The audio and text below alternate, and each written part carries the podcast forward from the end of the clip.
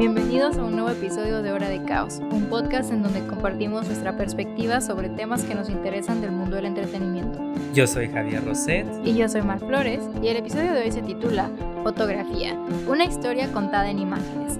Y pues bueno, gente, para los que nos escuchen, o sea, seguramente para este punto de la vida ya deben de saber que en este podcast este, nos referimos mucho a lo que pues es el cine, ¿no? Este, I think it's kind of obvious at this point que nosotros estudiamos cine, entonces pues algo que nunca nos hemos detenido a hablar como que mucho y nos preguntamos por qué si literalmente la base del cine es esto, es la fotografía y el concepto de la fotografía, ¿no? Lo que es este ver imágenes en movimiento en la pantalla que pues nos cuentan al final del día una historia, ¿no? Porque pues los inicios del cine como tal pues es a través de este la fotografía, ¿no? De que no antes no era como que no había sonido, no habían diálogos, no había de qué, o sea, ese tipo de cosas, o sea, siempre como que la forma más pura por así decirlo, y contar la historia en el cine ha sido a través de lo visual, de, los, de las imágenes, ¿no?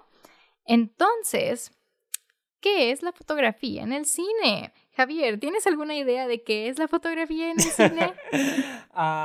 bueno, diga, a mí nunca me ha interesado hacer fotografía. No, no, don't say that. They're gonna cancel Mira, ya sé. Es como que, que, me preguntaron de que, oye, ¿no tienes una cámara para, pues, estudias cine, debería, todos los de cine tienen una cámara y yo de que, no, porque todo la foto, a mí se me hace como que literal súper complicado. Cuando me explicaron que la fotografía se ocupan a veces matemáticas para que una toma te salga bien, súper iluminada. Ay, me perdieron. Ajá, fue como que de por sí batallaba en saber qué lente era qué y qué tipo de cámara era mejor para qué cosa. Y eso me confundió. Mm. Pero cuando estábamos hablando de hacer este episodio, esta Mar dijo un ejemplo que siento que es esencial que mm. prácticamente la fotografía es como el corazón del cine. Es como el cine si le quitas todo como los que, creo que lo habías dicho como eran aderezos, tipo el sonido, el guion, la producción, ah, el diseño de producción, todo eso es como que aderezos a la comida principal, que es la fotografía, tipo ves los primeros cortometrajes, las primeras películas que se hicieron y es una cámara estática grabando algo. Literal, es como cuando describieron hacer fotografías en movimiento, que literal son un millón de fotografías nada más puestas en continuidad y se crea, porque la fotografía en sí es como asemeja el movimiento, ¿sabes? Como lo intenta replicar. Sí. Y siento que es eso. Bueno, bueno, para mí lo interpretaré como eso, que es como el corazón del cine y es de lo que trata todo el cine, es ver algo visualmente y a veces Tal vez no hay historia, tal vez solo son imágenes, son una serie de tomas y tú como espectador ya le das un significado. Y es qué te dijo esa imagen, qué te hizo sentir. Y siento que es eso, que ahí pues se basa todo el cine, ¿no? ¿Qué te hizo sentir eso que estás viendo? Sí, totalmente. O sea, yo siento que no hay como una manera correcta de hacer fotografía en el cine. O sea, siento que o sea, obviamente hay muchas reglas y hay mucha teoría y como ciertas cosas que pues sí debes de seguir, pero al, final del, del, día no es como tienes que hacer esto sí o sí. O sea, yo no he hecho mucha fotografía porque la verdad sé que no sé si... Pero la que has hecho está muy si la persona adecuada. Pero lo que, la que yo he hecho es porque lo hago impulsivo. o sea, yo me dejo guiar por lo que yo creo en ese momento que es correcto. Y a lo mejor, y a lo mejor después digo, oh, hubiera hecho esta otra cosa, ¿no? Ajá. Y, y, la fotografía es una cosa tan bonita, así como el proceso de revelar fotos, ¿no? De que análogas, ¿no? De que todo el proceso de mezclar los químicos y de que sacar el rollo y de que irte al cuartito oscuro y de que hacer todo ese pedo, ¿no? It takes time, patience y pues obviamente de que a logic to do so, y al final, pues obviamente como que cuando ves la foto es como que, wow, ¿sabes? O sea, siento que es lo mismo en, en el cine, o sea, pues, una persona tiene que saber como que, que a qué moverle para que el resultado como que dé ese impacto a las personas. Sí, porque siento que mucha gente ya asemeja lo que es una buena fotografía, sea fotografía en movimiento estática, que se vea bonita. Como que está esa idea de si lo ves y dices, mm. oh, eso está bonito. Pero a veces ese concepto se va mucho de que una fotografía X que la grabaste a lo menos, a veces es como que tomo una foto de, no sé, de la esquina de mi cuarto, la pongo en blanco y negro y la pongo en una galería y la gente le va a sacar un significado, ¿sabes? Tal vez yo no la pensé, pero alguien más tal vez le saque algo que yo no pensé, ¿sabes? Que es como adquirir la imagen. Pero ahí también se nota como una diferencia de cuando la planeas o cuando sí estás sacándole algo. Porque digamos, eso de tomar fotografías bonitas Acabo de ver recientemente una película que salió el año pasado, se, llama Host, está en Netflix para que la vean. Fue la primera película grabada completamente sin Zoom y es de miedo. Y está buena, me dio mucho miedo. Y está chida. No la ven en la noche en su computadora cuando están solos, no es una buena idea.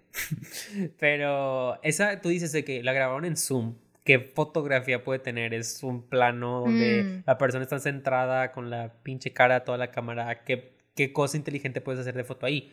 Y hubo varias veces donde sí me di cuenta que había tomas que por todo ser hecho en Zoom, es de que esa toma debió estar súper planeadísima porque las actrices estaban agarrando las cámaras, o sea, de que estaban grabando en sus compus o su teléfono. Ah, y luego hay unas tomas, hay una toma muy padre donde está como, solo se ve el ojo de, en una sábana y está como muy precisa y dura unos segundos y yo que hay para mantener esa toma y después de todo lo que pasó en la escena, para llegar a esa toma, y que se sienta natural y te transmita como esa sensación de qué está pasando y así, eso ya es como que una buena fotografía que tal vez la pensaron, pero tú como audiencia tal vez no dijiste, ah, no está tan planeada, pero eso significa que alguien sí sabe mm. manejar la foto, ¿sabes? Sí, es eso, o sea, siento que ah, por eso te, al principio no que decía de que no hay una manera correcta de hacer fotografía y creo que todos pueden hacer fotografía, es como cualquiera puede ser un chef en Ratatouille, pero ahora con fotografía, cualquiera puede ser fotografía,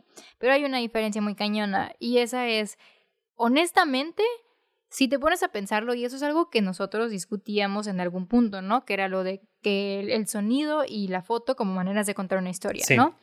Y yo le decía a Javier de que me puse a pensar mucho que me gusta hacer como que sound editing, sound mixing, porque, o sea, está padre como construir un mundo basado en tu imaginación, o sea, en lo que, o sea, porque pues con sonido es como que cierras los ojitos, escuchas y créate la historia en tu cabeza, o sea, créate las imágenes en tu cabeza, ¿no? Entonces como que yo decía de que, ok, entonces, ¿por qué aludimos más a la fotografía que al sonido en una, en una película, ¿no? O sea, porque es un, digamos, de que, porque es un, un premio mayor, porque es un puesto mayor, entre comillas, ¿no? Que no deberían de haber ese tipo de cosas en las producciones. Let's be fucking honest, let's start treating each department as equals, pero bueno.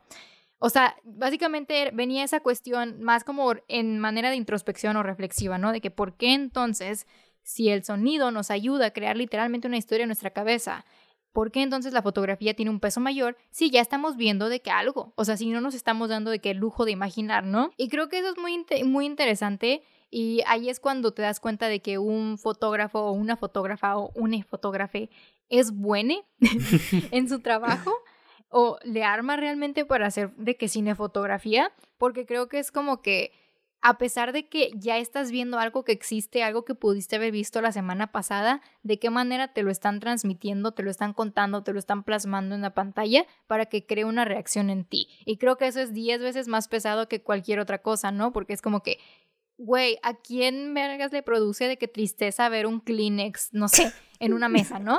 Pero digamos que de que la cinefotógrafa dijo, güey, es que vamos a usar la luz así, vamos a poner la composición de esta manera y los colores y la cámara va a estar de tal forma que cuando tú veas ese Kleenex en la película, vas a querer ir por un Kleenex para llorar. Sí. O sea, y creo que that's the, that's the power of photography. O sea, que es como que asocias las imágenes en pantalla con algo ya real, pero te las cuentan de una manera de que te sientas completamente desasociada de, tu realidad, ¿sabes? Sí, porque igual como dices, de que no es lo mismo alguien que le sepa tomar una foto de un Kleenex a alguien que no sepa tomar una foto de Kleenex. Tipo, el hecho de... una toma que me encanta que mucha gente hace es alguien con una velita y la velita es lo que les alumbra la cara. Ah, las velas are so Obviamente la fotografía no se tomó con solo la luz de vela. Hay muchas luces más, tipo... Pero. Güey, nuestra cara cuando nos dijeron de que ustedes piensan que la vela ilumina toda la toma, pues y no. Todos de que, Nosotros de que. Literal, y es como que el hecho de darle como textura a la vela y textura al rostro de tu persona, como que todo eso le crea detalles que de persona a persona pueden significar cosas completamente diferentes. Y ahí es como cuando le damos como este segundo significado a la imagen. Tipo, obviamente está lo que nos presentan ahí en primer plano, que es como que tal vez es alguien, ah, no sé, sonándose los mocos, ¿no? pero luego está la manera en la que se suenan los mocos, ¿sabes? De que dónde está el papel, dónde está en la cara, en la toma. No mames. Y tal vez cómo se mueve todo dentro de la toma, cómo está la luz, cómo está el color. Exacto, tipo, todo eso nos puede dar que tal vez el Kleenex simboliza a su novia muerta y es como el y parece un velo de una novia. ¿Sabes? Segundo significado, eso es como lo esencial de la foto, que es como, bueno, en mi perspectiva, ¿no? El que no le gusta las fotos y no sabe hacer fotos, esa es como mi perspectiva, que es de que, ¿qué vemos? Pero luego, ¿qué simboliza? Porque obviamente el fotógrafo, el director, toda la gente pensó en algo más allá de lo que simplemente te están mostrando a primera vista. Totalmente, güey, o sea, that's the power of cinema. Power of love. Y obviamente, o sea, hay como ciertas convenciones de que de cómo posicionar de que no sé, ciertos sujetos o así, o sea, tipo, ese, ese tipo de cosas, ¿no? De que si está en contrapicado, entonces simboliza esto, ¿no? O sea, son como que ideas que pues ya se van creando y como que pues obviamente tu instinto dice, ah, vamos a poner esto, ¿no?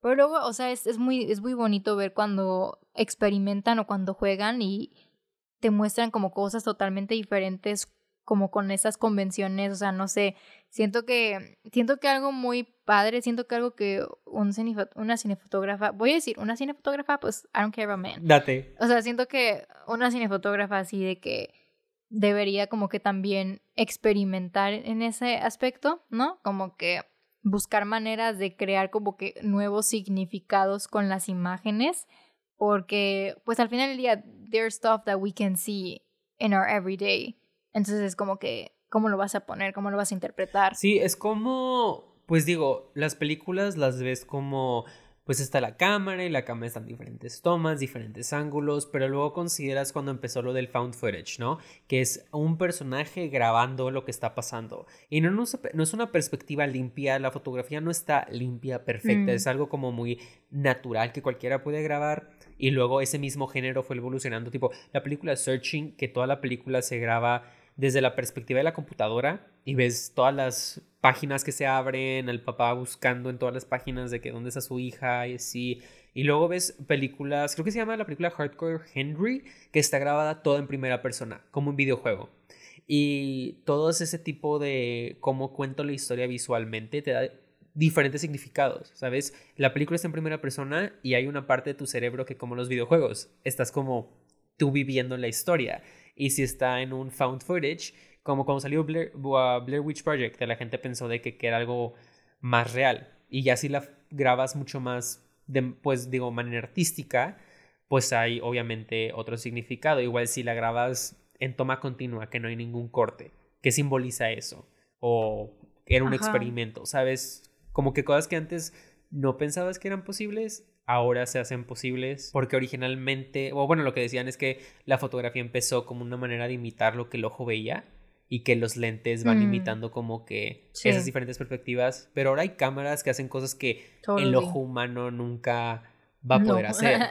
sí, o sea, aparte son stylistic choices, ¿no? O sea, al final del día como que pues entre la, la persona que esté dirigiendo y la persona que haga la fotografía de, de algún largometraje, o sea, pues entre ellas dos tienen que como que llegar a este acuerdo mutuo, ¿no?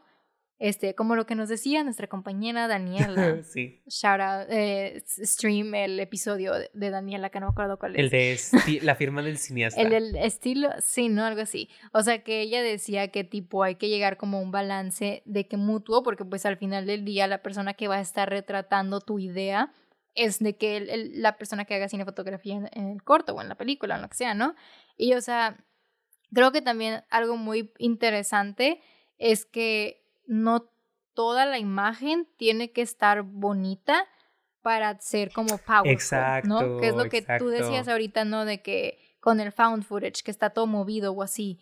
O sea, creo que a veces muchas personas le podemos tener miedo a que algo se vea como que ugly. Feo, ajá, de que, sucio, no sé.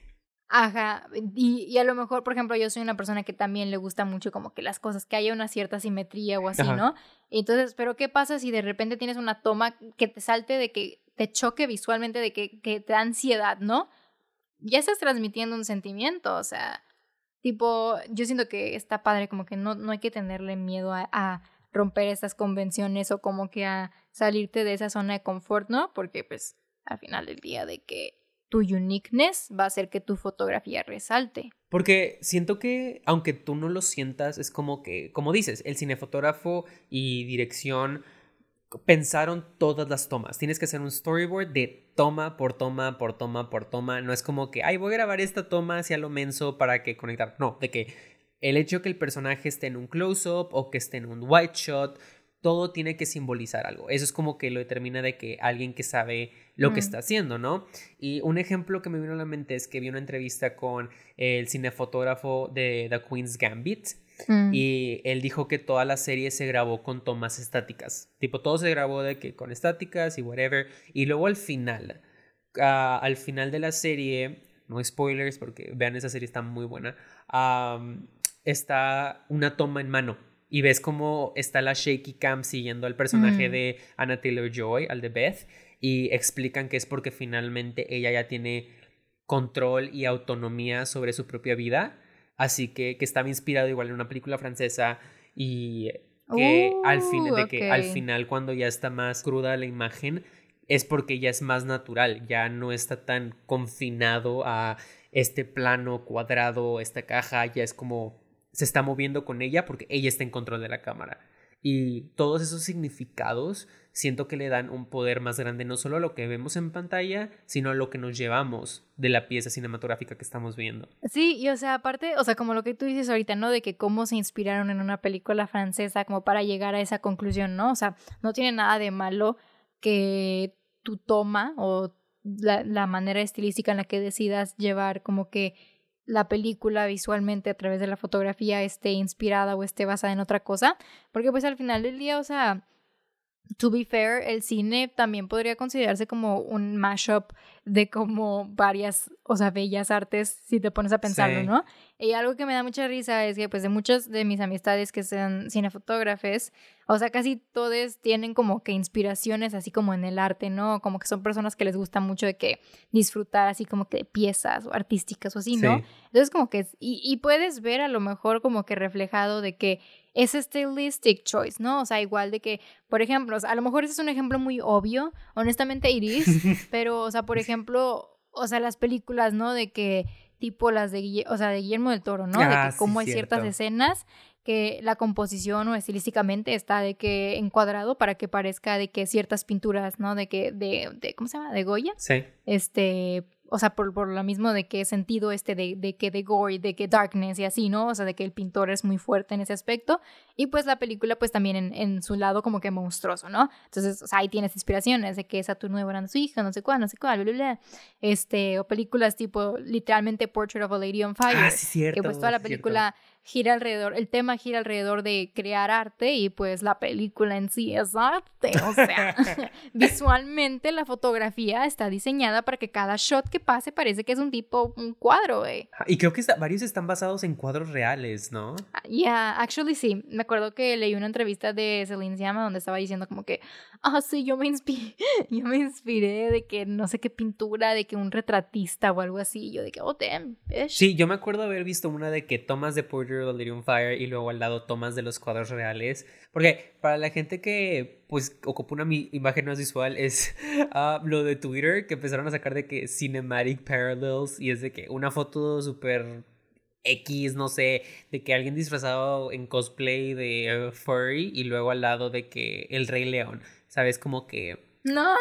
son inspiraciones de cierta manera, pero son maneras de que nosotros como seres humanos siempre siento que siempre estamos inspirados en algo.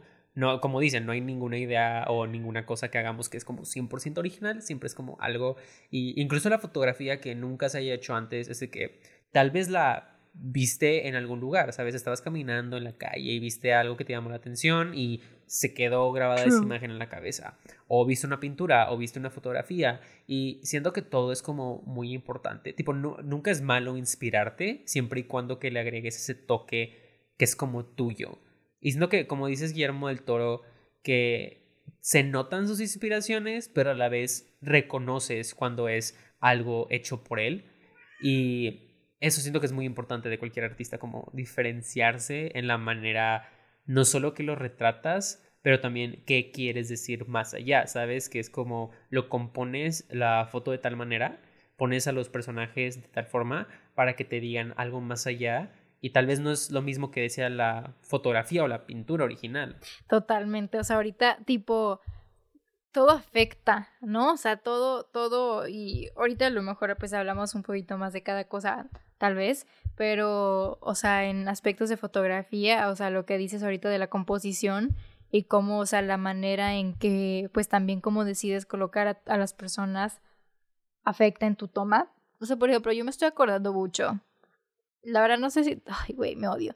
No hay pinche episodio que pase sin que hable de BTS pero a mí me gusta mucho y me acuerdo que una de las razones por las que yo me comencé a como que meter a, todo este pedo del que no puedo salir ahora, se llama amar a BTS religiosamente más que mi propia vida. este, y es una, una de las razones por las cuales decidí como que ser fan de ellos, es como que sus videos musicales. Y aquí hay una cosa muy interesante, ¿no? Como la fotografía dentro de un video musical, que pues a lo mejor no es un medio como de cine tal cual, pero pues es otra manera distinta de storytelling. Este, y e, ellos, o sea, tienen composiciones muy interesantes. O sea, la verdad es que muchos de sus videos are really interesting in that sense. O sí, confirmo. Sí, he visto varios. Ajá, están muy de que interesantes, ¿no?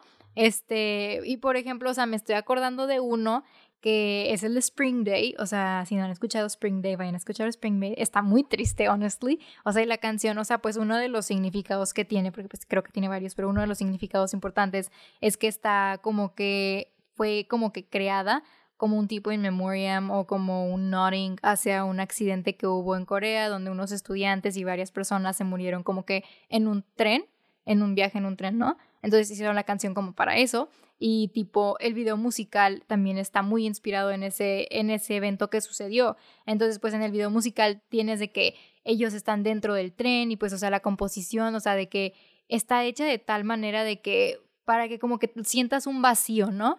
O sea, de que todo el monito está en medio pero de que todo lo demás está de que vacío. Y, o sea, también ver a un personaje que situado en medio de la pantalla, o sea, ese sentido de como que simetría también como que medio te salta muchas veces en las películas, pero creo que una de las tomas más impactantes que, o sea, resumen en todo esto que trato de decir acerca de cómo la composición o cómo una imagen puede ser como que tan fuerte, este, dándole como un mensaje es un, es un momento donde hay como que un montón de ropa apilada y crea como una tipo pirámide gigante de ropa y uno de los monitos está de que metido ahí este y se camuflajea con la ropita, ¿no? Este, y pues como que eso básicamente significa como que toda esta pérdida de como que del luggage que hubo en, en ese accidente, o sea, como que la ropa perdida y que se fue como acumulando como que a través del tiempo o así, por así decirlo, ¿no? Entonces como que tú dices de que, damn, ese tipo de decisiones de cómo colocar de que a, tu sujeto, a tu personaje, cómo colocarlo de tal manera que dentro de la composición como que te cuente una historia todavía más fuerte. O sea, es como que está muy cañón. Sí, igual cuando, digamos, otro tipo de tomas, que siento que lo que dices, que llama mucho la atención siempre cuando la persona o tu personaje está en el centro de la toma, y cuando no lo está te llama mucho la atención. Tipo, recientemente vi la de Promising Young Women, muy buena película, por favor vayan a verla, buenísima. 100 de 10. Y hay ciertas tomas donde está la protagonista hablando con otros personajes, que es como discusiones donde sabes que están hablando de cosas más profundas y es como casi una batalla de palabras a ver quién tiene el control de la conversación. Pero al mismo tiempo nadie se ha centrado, están como que muy a los lados y hay mucho, mucho aire en la fotografía, ¿no? Y a veces te dicen como que, ah, porque allá, de que los, ah, me acuerdo de un profe que pusimos aire en un, de que el primer proyecto que hicimos, ¿no? En una clase, y dejamos mucho aire al lado de la persona y el profesor de que, dejaron mucho aire, está mal. Y al principio fue como que, ah, está mal. Pero luego cuando ya vas aprendiendo ya es como que, ah, pues es que el aire tiene que tener un significado en lo que estás poniendo visualmente. O sea, en esta parte de la película de Promising Young Woman era que, ok, está este argumento y uno, los dos personajes están solas, de que las dos mujeres están solas en ese argumento, pero a la vez como la cámara se va como acercando y luego retirando de unas, es como casi, casi visualmente te está poniendo quién va ganando este argumento. Si la protagonista o la adversaria. O que ponen a la mujer ahí en el centro de la toma, pero está un shot muy, muy lejos, muy lejanos, como un white shot muy extremo.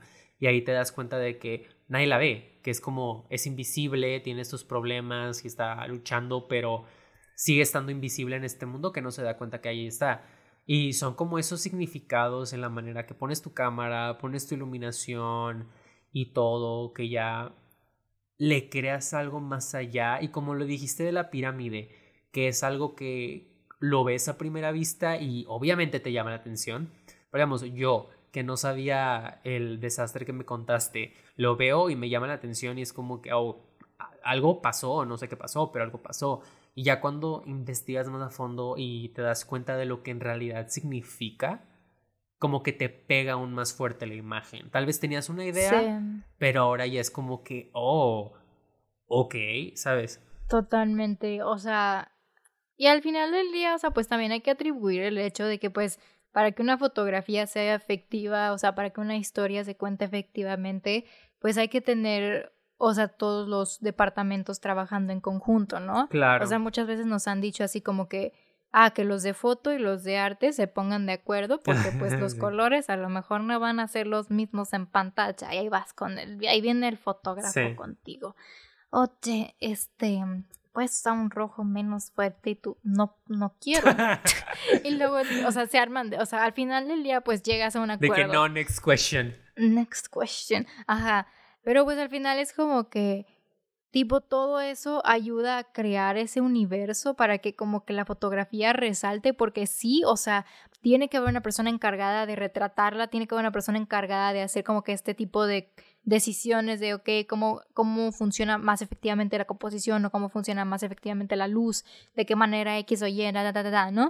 Pero pues también tienes que entender que pues es un conjunto, o sea, el diseño de producción va a afectar, la manera en la que el sonido esté construido va a afectar. O sea, por ejemplo, hay una película, ¿no? Que se llama Sound of Metal. Uh, sí, sí, y está, está bonito. Bueno, a mí me gustó mucho, pero también puede ser que esté bias porque toco batería y pues... está nominada, así que, nah. It's, it's really good. A, mí me gustó mucho, la verdad. Pero es por lo mismo de que este concepto del sonido, bueno, spoiler alert, se trata de un baterista que está perdiendo como que eh, su sentido auditivo, ¿no?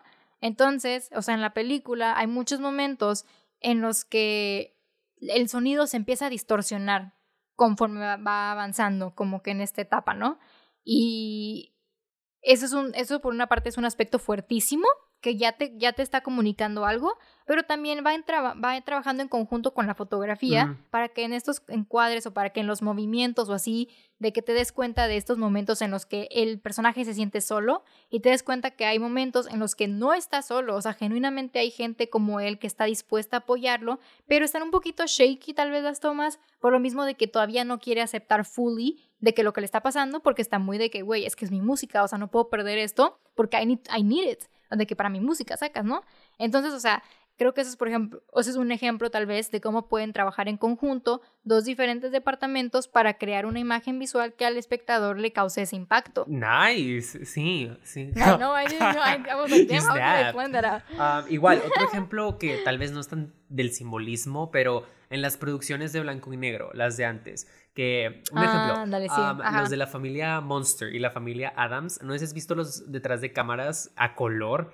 Que la casa era todo rosa, eran pasteles, eran azules muy claros y así. Y lo explicaban y era porque en la cámara de blanco y negro esos colores se asemejan más a lo que tu mente diría, ah, esto es gris, esto es negro. Sí, totalmente. Y creas ese ambiente que es como, tu mente dice, oh sí, la casa, todos son puros negros y así. Pero luego lo ves en la vida real y es de que rosas, sí, así. Te están tricking. Ajá, como They're tricking recientemente en WandaVision. Ajá, que el color de Vision, como lo vemos I knew normalmente. You were say that. Ah, ¿verdad? Para que veas. el color del Vision no se ve bien en blanco y negro, o sea, no es el mismo tono. Así que en las escenas de blanco y negro tuvieron que pintarlo azul, o sea, cambiaron su color literal para que se viera como se debería ver en, fotografía de todo eso. Igual, la manera que ya más como actores y dirección, la manera en la que haces el bloqueo de los actores, o sea, cómo se mueve un actor en la toma, todo eso es para que en la fotografía se transmita, ok, quién tiene el poder en la escena o cómo se está sintiendo tal personaje, si hace esto es porque está pensando esto y todo lo transmite en conjunto a la fotografía y todas esas cosas trabajan como de cierta manera para contarte más sobre la persona y lo que está sucediendo en su mente. Totalmente es un bill y, y literal engaño eh, gente que no estudia cine y que son de que just regular, de que movie consumers. La próxima vez que vean una película, veanla conscientes de que están siendo engañados porque el 90% de lo que están viendo en pantalla no es lo que creen. O sea, siempre van a haber cosas de que, que tú dices de que, ajá, tú dices de que, ah, eso es esto, no, it's not, de que ya te están engañando, porque obviamente las maneras en las que una producción funciona no son como funcionan en la vida real, o sea, güey, y es lo mismo, ¿no? Con el sonido de que los follies o así, o sea, tipo, ah, siempre, ajá, de que, no sé, güey, de que nueve de diez sonidos que escuchas están construidos después porque pues grabados directamente no te dan ese mismo efecto. Es lo mismo con, con, la foto, ¿no? Y uno de los más grandes engaños del universo va a ser por hoy, por siempre, el color grading. Sí, ok, sí. o sea, Ajá, porque la neta, el mundo del color grading es todo un universo, es un multiverso. O sea, existen como mil y una opciones, pero te juro que cuando ves una película, o sea, así no se veía cuando la grabaron. O sea, tuvo que pasar por mil y un filtros, mil y un de que... Sí. O sea, está... Ajá. Basically, el color grading es de que darle como que ese sentimiento más de que vibrante, más como que real life-ish a la película de que porque pues cuando lo grabas, lo grabas con diferentes de qué formatos, ¿no? Mm. Que, que se ven como eh, muy grises. color grading. y luego ya... El y no sé qué cosa. de que el slog y ya luego en un programa que es... ¿Cómo se llama? ¿Da Vinci? Eh, ahí... Ajá, si no nos equivocamos, I'm sorry. Ah, pero sí, ese programa ya le vas agregando como que ciertas tonalidades se vean de cierta manera, que los rojos estén más vibrantes, más opacos. Es más o menos todo eso y igual te transmite un sentimiento en los colores, obviamente. Ajá, o sea, tipo... Y al final del día, o sea, los colores pues ya vienen como con significado, ¿no? Sí. Entonces, dentro de, de, su esquema cromático, dentro de lo que la gente piensa de que qué me transmite el azul, qué me transmite no sé qué, pues eso también va de la mano, ¿no? O sea, todo, todo tiene un significado y por ende todo tiene una historia que contar. Mira, un ejemplo que siento que mucha gente va a poder distinguir súper fácil es la Liga de la Justicia del 2017 versus la del 2021. Ah. Tipo... Uh vela, vela, cuatro horas de. You whore.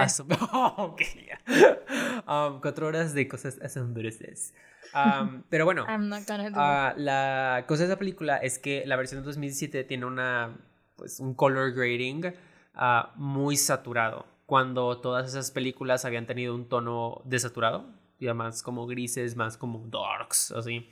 Y la versión del 2021, ya que la hizo el director como él quería, sí tiene esos tonos desaturados. Y lo que más se puede notar cuando agarran una toma de la original de 2017 y luego ya la que acaba de salir, es como ambas tomas, tal vez la misma escena, tal vez son los mismos personajes, pero te transmite una vibra completamente diferente de lo que es la escena. Incluso cuando la ves en pantalla, el sentimiento que te genera que esté con los colores súper saturados, que el traje de Batman se vuelve azul para que se den una idea, que está tan saturado que el traje cambia de color. Y tú dices de que, güey, qué pedo, Batman no tiene traje azul. Tipo, en los cómics sí, pero en la película no. Y eso no fue planeado correctamente con los equipos de producción. Ajá, porque lo hicieron porque después. si de un principio supieran, ajá, si un principio supieran que querían darle ese toque de que de acabado a su color grading, desde un principio debieron de haber dicho como que, ok, denme de que los vestuarios, denme de que todos los props, de que two tones down.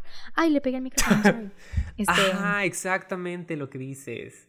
Porque igual, el traje de Wonder Woman, nada que ver de una versión a la otra. Y son de que rojos y azules, que tú dices de que se trasladas de que vienen ambas, pero no, y pues todo cambia. Todo cambia. Yo, yo, es correcto. Ajá, y como todo cambia con solo los colores, siento que igual todo cambia con el equipo que usas, ¿no? Que estamos, digamos, con la gente de mm. la carrera que es de que quiero grabar con una red o con una Alexa, que son las cámaras más profesionales. es, el, dream. Te cuestan la te cuestan como tres casas y un Tesla, ¿sabes? Pero soñar es gratis.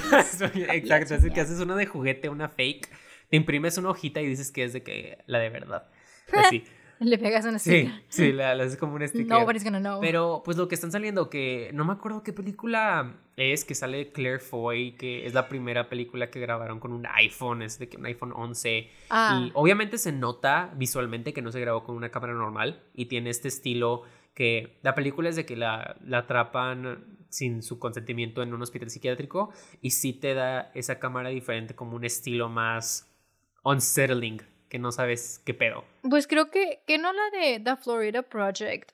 Al final también, o sea, la última toma es de que shot on iPhone. Ajá. Pero es que no me acuerdo si el, el, o sea, toda la película en sí es grabada, creo que en cámara normal, y que al final te lo cambian el formato y de que eso te da como que ese salto de realidades, o sea, para como que enfatizar todavía de que en, si ese final es realmente de que lo que está sucediendo, ¿no? O sea, creo que eso también está muy interesante. Tipo, regresando a la de Justice League. tipo, esa la grabaron con una cámara IMAX, ¿no? Y las cámaras IMAX tienen un formato muy específico que cuando no la ves en una pantalla IMAX se ve como cuadrado. Y eso hace que la, la composición cambia completamente, porque la composición la tienen que planear para una cámara que digas es más cuadrada, no es una wide, no es horizontal necesariamente. Y es igual por el equipo. Igual las de Avengers, la de Infinity War y Endgame, que fueron las primeras en grabarse 100% en IMAX. Si, si la ves en IMAX, la película sí se ve muy diferente, porque obviamente cortan el, la parte de arriba y la de abajo de la pantalla, y la composición no es la misma. Así que grabas con una cámara pitera del 2005 que te prestan en la escuela, pues obviamente la calidad va a estar completamente diferente. Grabas con tu teléfono todo va a ser diferente. Y luego está lo de agregarle los lentes, que no sé ni qué lentes para qué cosa, ¿verdad? Pero también, tipo, puede sonar muy complicado. Tipo, para nosotros siento que está muy pinche complicado aún. Pero no pues lo que te dicen de que no necesariamente necesitas todo este equipo súper profesional para hacer una película. Tipo, gente mm. mucho más rica y famosa que cualquiera le gustaría hacer algún día que hacen de que, ay, quiero hacer una con un iPhone. Y todo se que huevo, güey. Están los festivales, llegan un chingo de dinero. Actividad paranormal, que se grabó con como un presupuesto de 7 mil dólares y era una cámara X. Totally, dude. At the end of the day, no, o sea, siento que, pues obviamente el equipo varía según volvemos ahora mismo, tu stylistic choice. O sea, ¿qué estás buscando con tu imagen? Claro. Entonces, tú quieres de que tener una imagen X o Y, y sabes que tal vez por más que quieras usar ese equipo, o sea, no es el indicado, pues don't use it, period. Sí, porque lo que dices es como que todo es indicado para que la imagen crea este significado, este sentimiento y siento que todos podemos decir que hay imágenes en el cine, sea lo, hagan consciente o no, que te impactan que las ves en pantalla, sales del cine y sigues pensando en ella, ¿sabes? Ah. Como estábamos hablando antes de la del exorcista, que es de el, padre llegando a la casa por primera vez y que la imagen es tan icónica que está en todos los pósters de la película, ¿sabes? Es como cuando, cuando el estudio sabe de que that's the shot y lo usan en todas las promociones. That's the shot. Oh my god, eso nunca te ha pasado de que en un rodaje que estás y de que se te dices de que corte y luego that's the shot, isn't it? Y todo de que yeah, it is. Güey. Es un sentimiento muy Sí. Que incluso cuando los planeas Sí, que hasta cuando lo estás planeando sabes como que en tu mente dices como que quiero que ese sea como esa es mi El perfecto, el que encapsule casi lo que significa todo. Ajá. Tipo, en la de. ¿Cuál es? Fight Club, que están. Los edificios están cayendo y luego la pareja se está agarrando las manos. Y esa imagen creo que está como que los shots más icónicos del cine. porque te transmite tantas cosas, tipo, vea, hayas visto No Fight Club, esa toma, siento que muchos la conocen sin darse cuenta, porque es como que, ala, ¿qué está pasando? ¿Por qué está pasando? ¿Por qué están tan calmados? ¿Sabes? Como cuentas una historia sin tener que contar toda la historia. That is so fucking true, bro. O sea, puedes encapsular de que el tema de una película así, güey. O sea, literal. O, o sea, sí. I don't know, man. Like, for example, I always go back de que no sé por qué se me hizo muy impactante, o sea, la escena de Get Out de Jordan Peele, o sea, hay un momento donde, donde la morra esta está sentada de que en su cama de que comiendo cereal. Ah, ok. Pero, y ni siquiera, o sea, volvemos a lo mismo, a lo mejor esto no, no es tanto como de la cinefotografía pero sé como tal, pero sí de la fotografía en general de la, de la película, ¿no? O sea, de que como todos los conjuntos aplican. Claro. Y ella está como que comiendo su cerealcito y así, y está dividido en dos vasos. En un vaso tiene los Fruit Loops y en otro vaso tiene la leche. Y pues tú dices de que, güey, pues los va a mezclar. No, she doesn't. De que se los toma, está comiendo individualmente. Eso es como que ya con eso te cuentan de que todo el sub la película, ¿no? Toda esta idea de como que está separando como que the milk, o sea, de que el blanco de los colores y así, o sea, es como que como una imagen puede ser tan fuerte y durar literalmente un de que dos segundos. Ajá. Igual, otra toma que se me queda mucho en esta magnífica película que se llama Batman, El Caballero de la Noche o The Dark Knight. Oh, yeah, we, know, we know that. Yeah, best Batman movie ever. Christian Bale was really hot in that movie. Pero al final, que Batman hace como el gran sacrificio de volverse casi casi un criminal en los ojos de todo el mundo para salvar como que este ideal. Y están con el típico discurso que es de que es el héroe que necesita, no es el héroe que necesitamos, pero es el que nos merecemos, algo así. Ni sé si lo estoy diciendo bien, pero que al final es de que Batman en su Batimoto, que está en un túnel y está yendo hacia la luz. Y nada más ves como esta silueta negra desaparecer dentro de la luz. Y siento que eso te dice todo, como un caballero nocturno que nadie ve, pero es como el ángel protector. Uh. Y es como que igual, dura como ni cinco segundos, güey. Ah, igual, la que, una que dura más tiempo, ah, la de Midsommar que te ah, digo, la usaron en toda la promoción, que es esta Florence Pugh rodeada por un chingo de flores con su cara toda traumada, que está en el fucking poster y es de que la última toma de toda la película, igual te dice tantas cosas que estás como que, ok, de que dame, dame la película, quiero verla, ¿sabes? De que quiero ver dónde queda esta toma con la historia. Oh, Midsommar es todo un tema, güey, la neta. Este, pero sí, Efectivamente, o sea, ese es el poder de la fotografía, ¿no? O sea, al principio que nos preguntábamos, o sea, ¿qué es la fotografía o qué implica la fotografía en el cine? O sea, va mucho más allá de lo que vemos, sino es de que cómo su construcción o cómo su manera de, de, estar o de verse, o sea, te puede dar de que tantos sentimientos que ni siquiera estás consciente que fue por eso, o sea, y eso es algo bien chistoso, o sea, mucha gente cuando sale del cine o sea, salen y saben que salen de que Impactadation, pero no saben por qué salieron Impactadation. Yo me acuerdo en This Is Going Back de que cuando vimos Call Me By Your Name, de que unos amigos y yo, me acuerdo, y todavía no entrábamos a la carrera porque pues estábamos como en prepa todavía, ¿no? Y salimos todos de que llorando, de que, güey, que what the fuck just happened.